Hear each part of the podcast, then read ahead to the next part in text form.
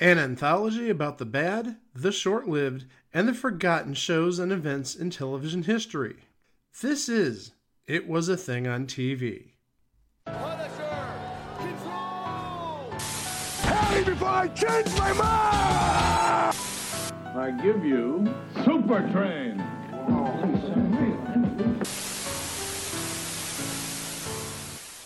Episode 443, submission number 130. What happens when a character dies? This is one of our classic deep dive episodes where we go over cases in which a notable character on a television series dies. What happens leading up to it? What happens afterwards? What happens to the star? And we've got a lot to go over here. I pretty much grouped them into two sort of categories character dies, show keeps going, and character dies, show ends. And the first entry that I have for character dies, show keeps going is Ned Stark of Game of Thrones, played by Sean Bean, of course. And this was the first case of the show killing off people willy nilly. But let's be quite honest. If Sean Bean's in the cast of the show, you know at some point his character is going to die. Because his characters die in almost everything.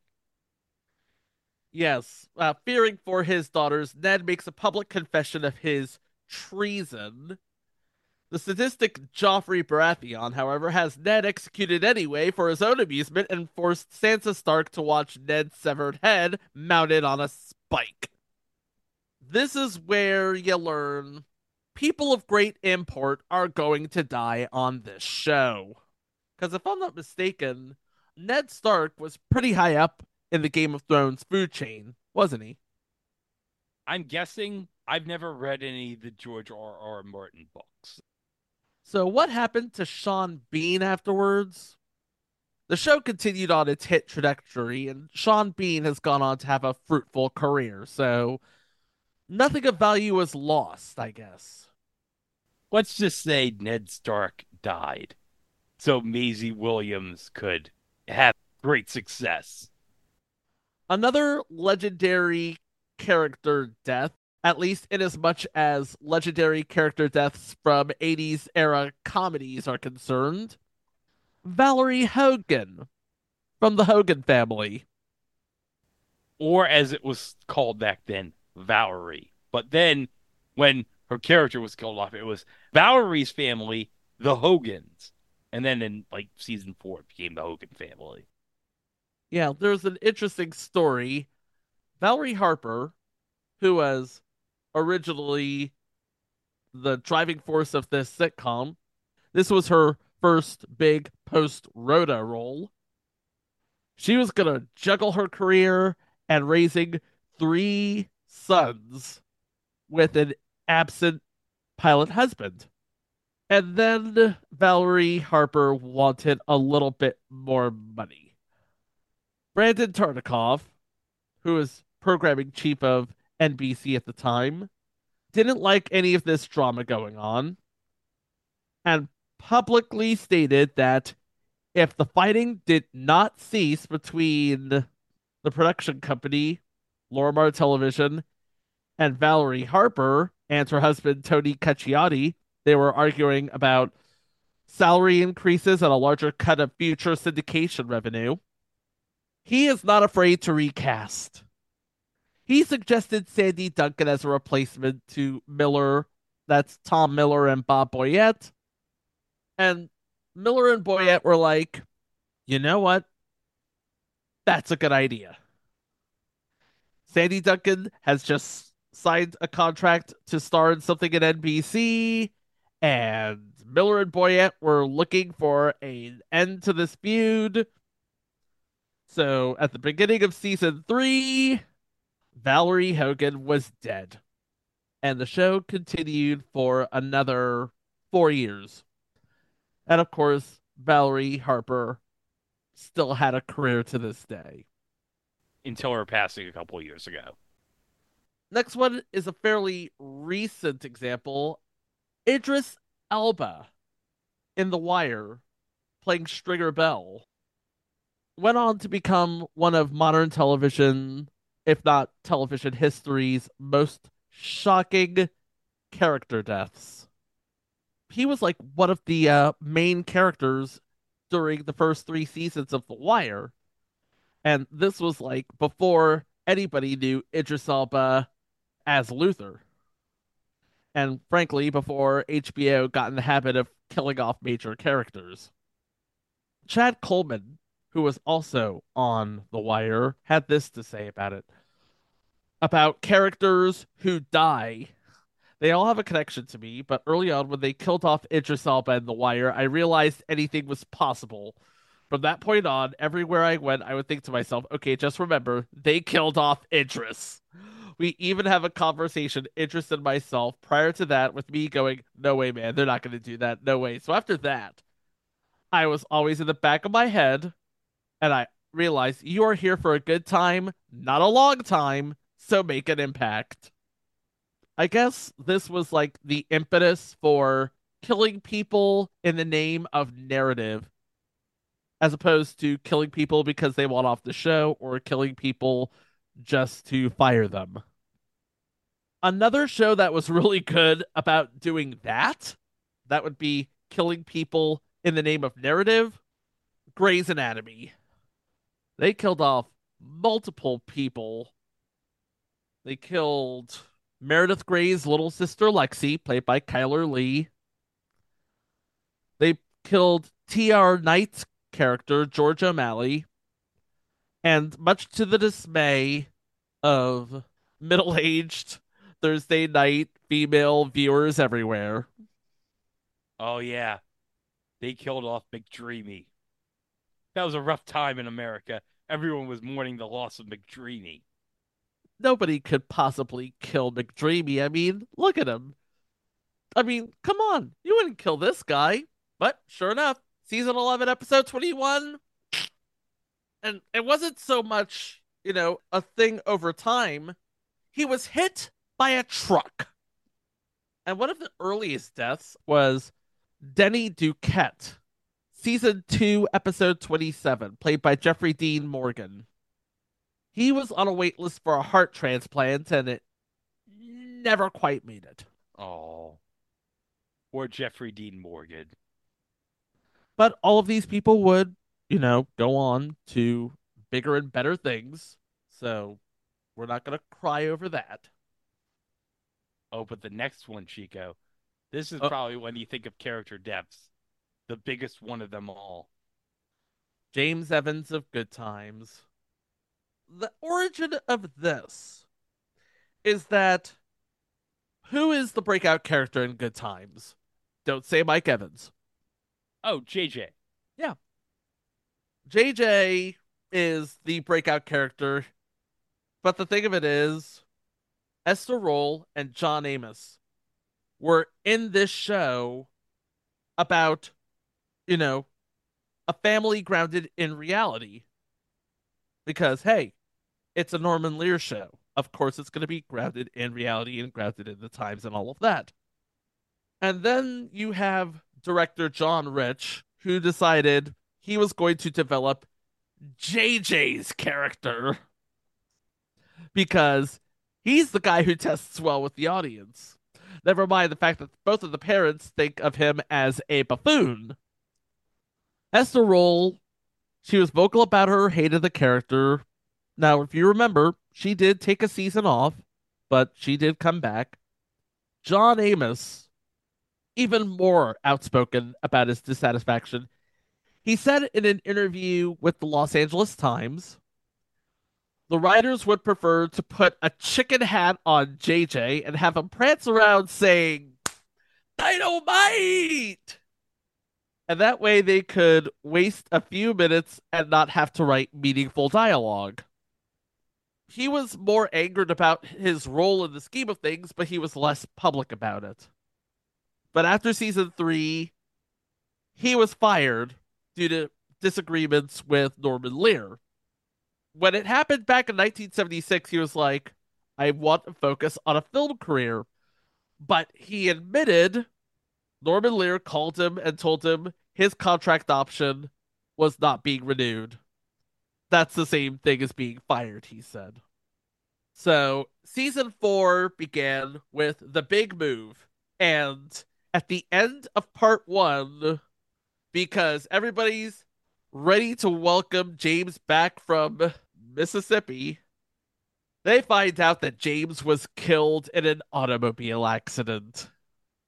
I just remember watching the reruns of that episode and it was like, she not seem shocked at all through part two.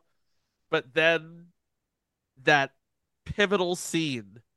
Damn, damn, damn.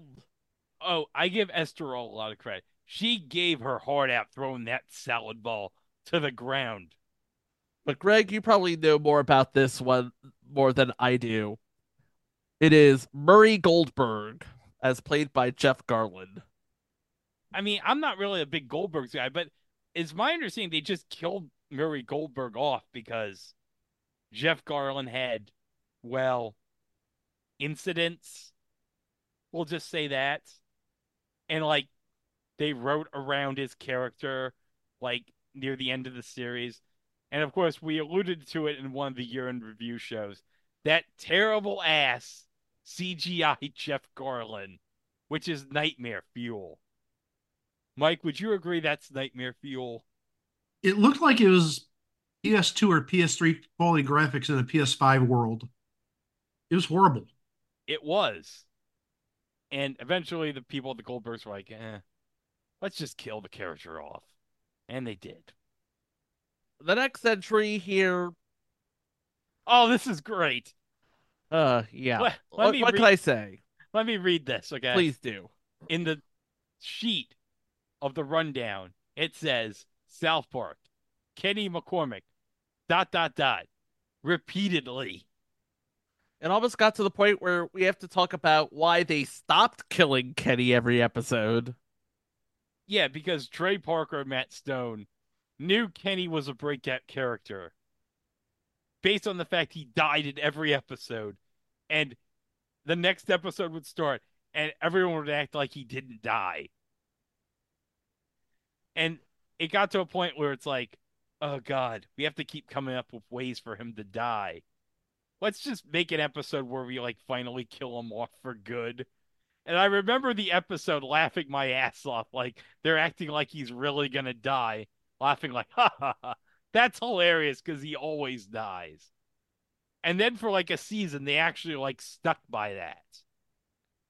Until the last episode of the next season, where they basically pulled a Bobby Ewing and he just randomly shot. What was it, Mike? Was it the Santa Claus Goes to Iraq episode? I don't remember the specific episode. but I do remember it was a Christmas episode. And then at the end, it's like, "Oh, hi, Kenny. Where were you?" He's like, "Who's sitting over there?" And so when he came back, it's like, whenever Kenny died from that point off, they like made it special. Like they'd have like many episodes where he didn't die, but when he actually did die, it would be like like an event. Like the most notable death I can think of is like the WTF wrestling episode of South Park where he was El Polio Loco and he died in a fireworks explosion. Do you remember that? Mm-hmm. That was great. And then they made him dying like a part of his Mysterion superhero character. Really? Yeah. If you play the South Park game, it's like a big thing about how he doesn't die. Like, at all. Like he's immortal. Also, there is an episode of South Park. I forget which one it is. I remember the B plot was Kenny was trying to uh, have his mother uh, miscarry because uh, she was pregnant with another kid and he didn't want the competition. And Kenny died. And then at the end of the show, the baby was born and it looked just like Kenny. And there was a comment made between the mom and the dad, you know, we should name him Kenny. And uh, uh, one of the parents, I think the dad said, we better make sure that he doesn't die or something to that extent because he's died like 47 times and the mom chimes in actually 48 so they actually did keep count of how many times kenny died i thought that was brilliant So from that, we go to the NASCAR track and Maude Flanders on The Simpsons. They couldn't get Maggie Roswell back to voice the character. Many viewers, and this is according to the Simpsons fandom page, they were getting ready to just lambaste the show for killing off a popular character. The reason why they killed off Maude in particular, and this is Matt Groening talking, they want to open up new storylines after Marcia Mitzman Gaven was brought in to voice the characters that Maggie Roswell voiced due to her moving to Colorado, making it difficult to continue her roles on the show. This was season 11, but before before working remotely. before working remotely, yes. But Maggie Roswell would return to the show, but she only voices Maude when she appears as a ghost or in flashback. So they killed off Maude Flanders because the voice actress couldn't voice her anymore. Then when the voice actress returns, she plays Maude Flanders' ghost? Ghost.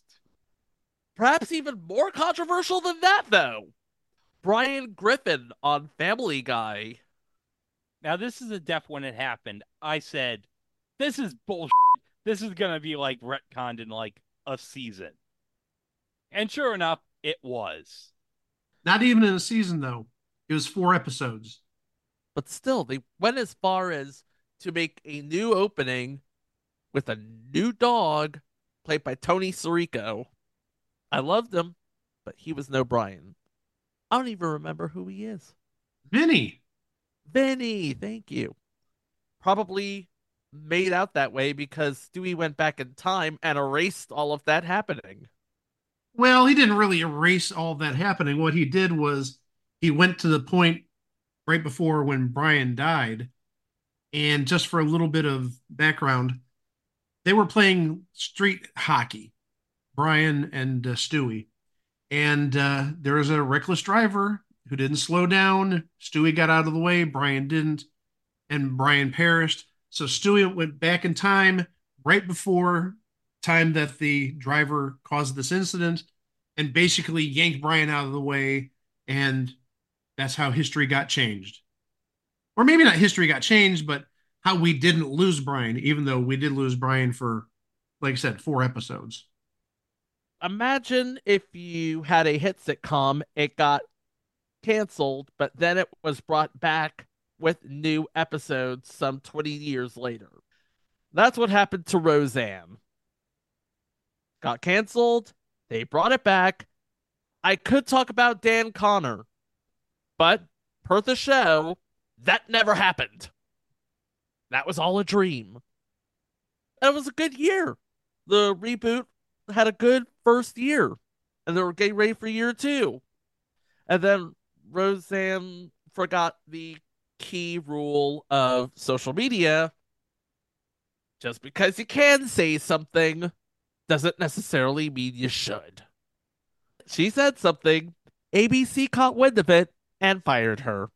So we have Roseanne without Roseanne. What do we do? Hey, we'll just center it around Sara Gilbert's character and call it The Connors. And it still airs to this day. Roseanne, not so much. And now we get to the two big character dies, show keeps going moments. The first one happened on MASH, and it involves the patron saint of this podcast, McLean Stevenson. Henry Blake getting ready for whatever's going on in the future as he gets ready to leave Korea and head back to the States. And then that pivotal scene that only Gary Burghoff was privy to.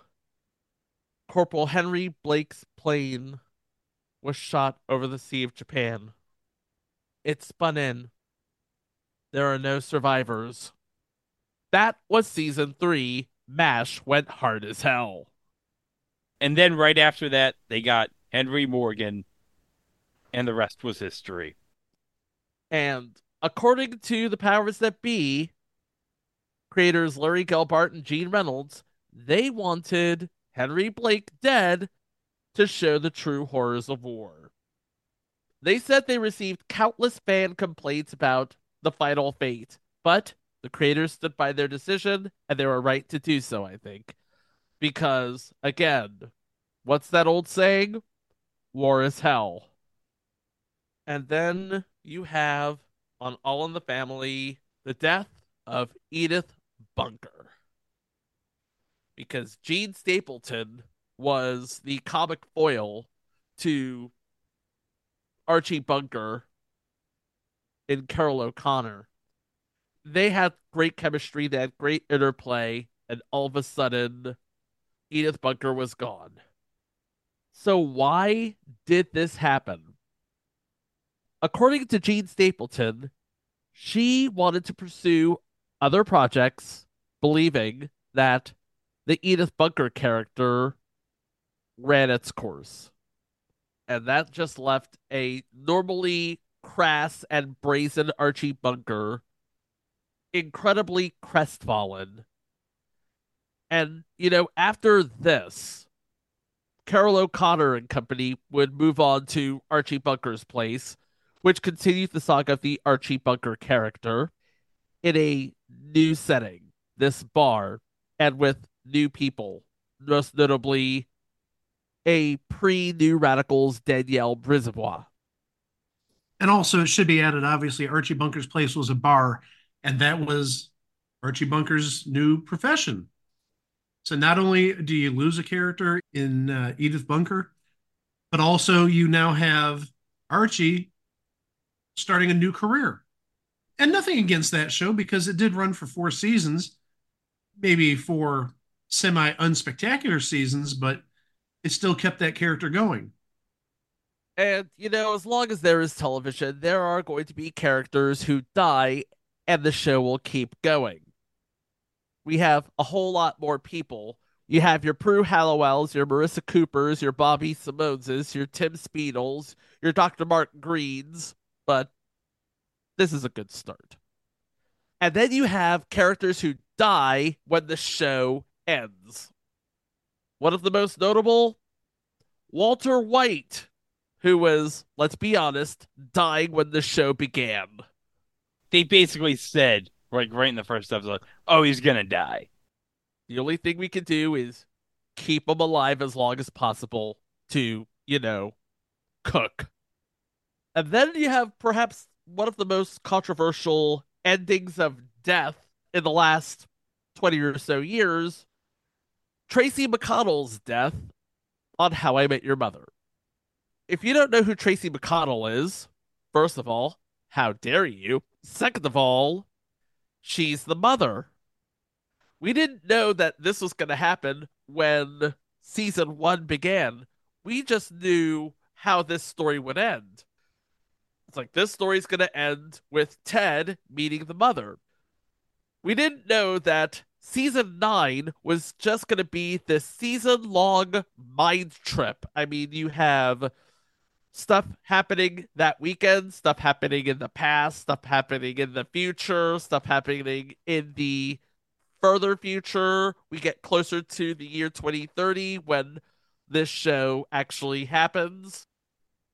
And then all of a sudden, the big secret that Lyndsy Fonseca and David Henrie have been hiding for seven years. Yeah, the mother, she's dead. Although I think season eight kind of hinted that she was gonna die. Because I think there's like one episode where it basically hints that.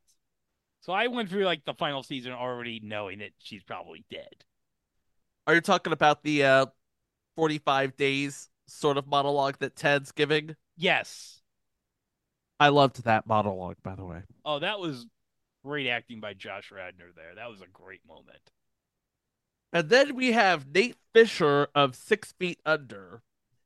He and everybody else on the cast die at the end. I mean, we get the fast forward of all the main characters dying, complete with your white screen with your uh, character name and the years they lived. You know what I'm talking about, right, guys? Yes, I know what you're talking about.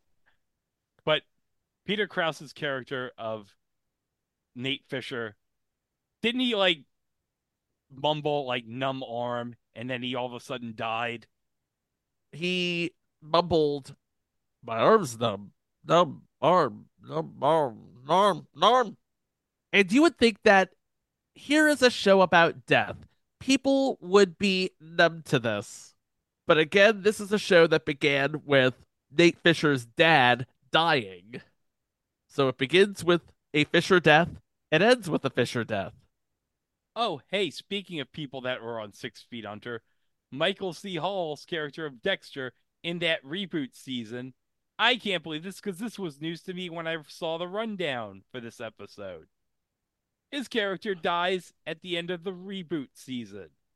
And he says that this is the first time I'm feeling love, and it's for my son, and that's as human as I've ever been. Because if you remember, Dexter is a bit of a uh, what's the word I'm looking for? Oh, he- Psychopath. Oh, yeah, he's a killer, but he's a good killer. And the thing of it is, it's like he doesn't die just to die. He dies so his son Harrison didn't have to live with his shame. It was a bit of a shock that happened, but it was a necessary shock. That's pretty much what happens when a notable character from one of your favorite shows shuffles off their mortal coil. The story continues or the story ends. It all depends on what the narrative calls for and what's available at the time.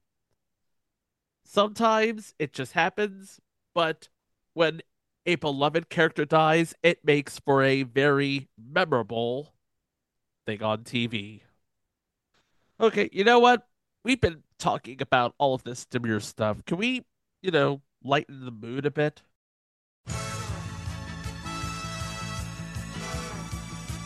It's time for this weekend match game. Hollywood Square. Our history.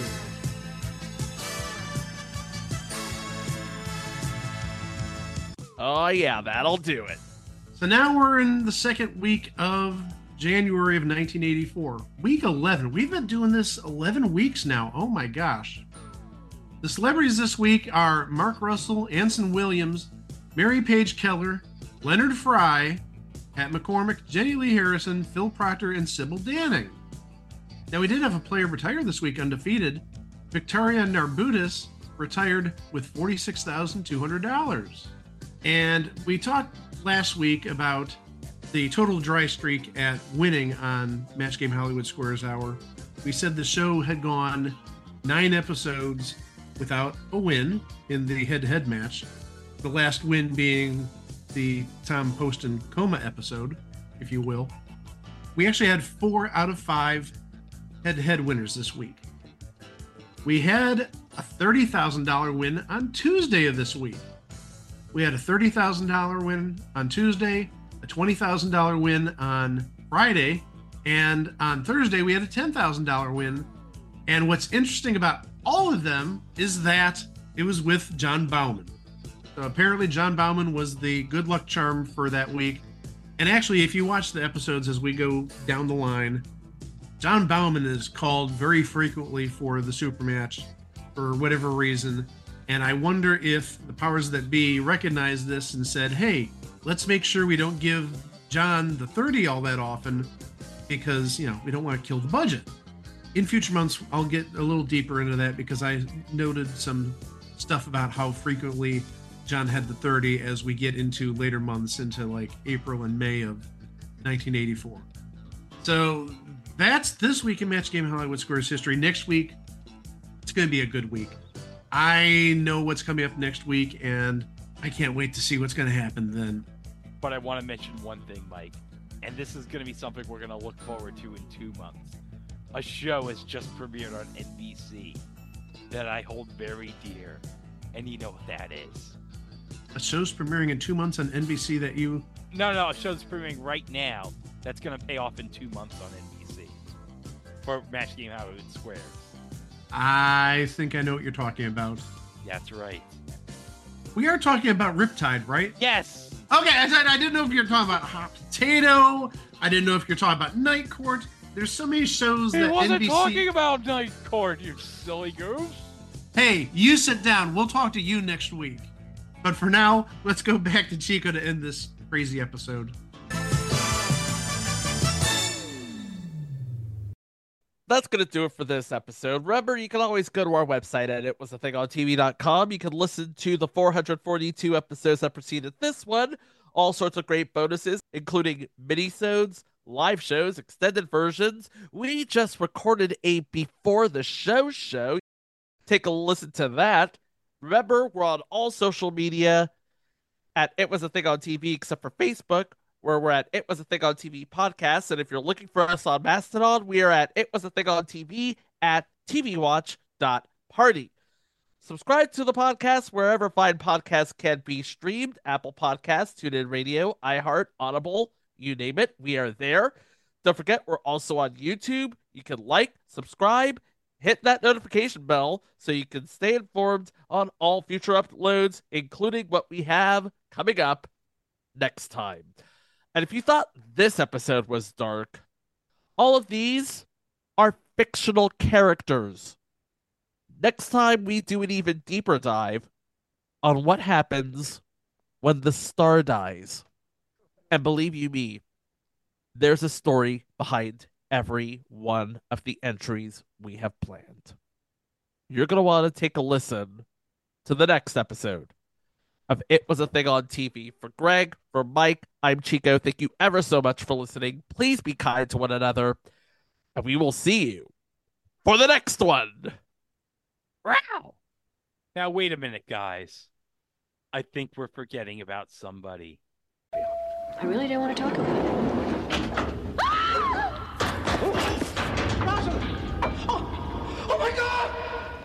Oh, oh, yeah. Not another Pulaski episode. Listen, there's no truth to the rumor that she was a relative of Pulaski. Michael Okuda said so. There's no truth to that rumor.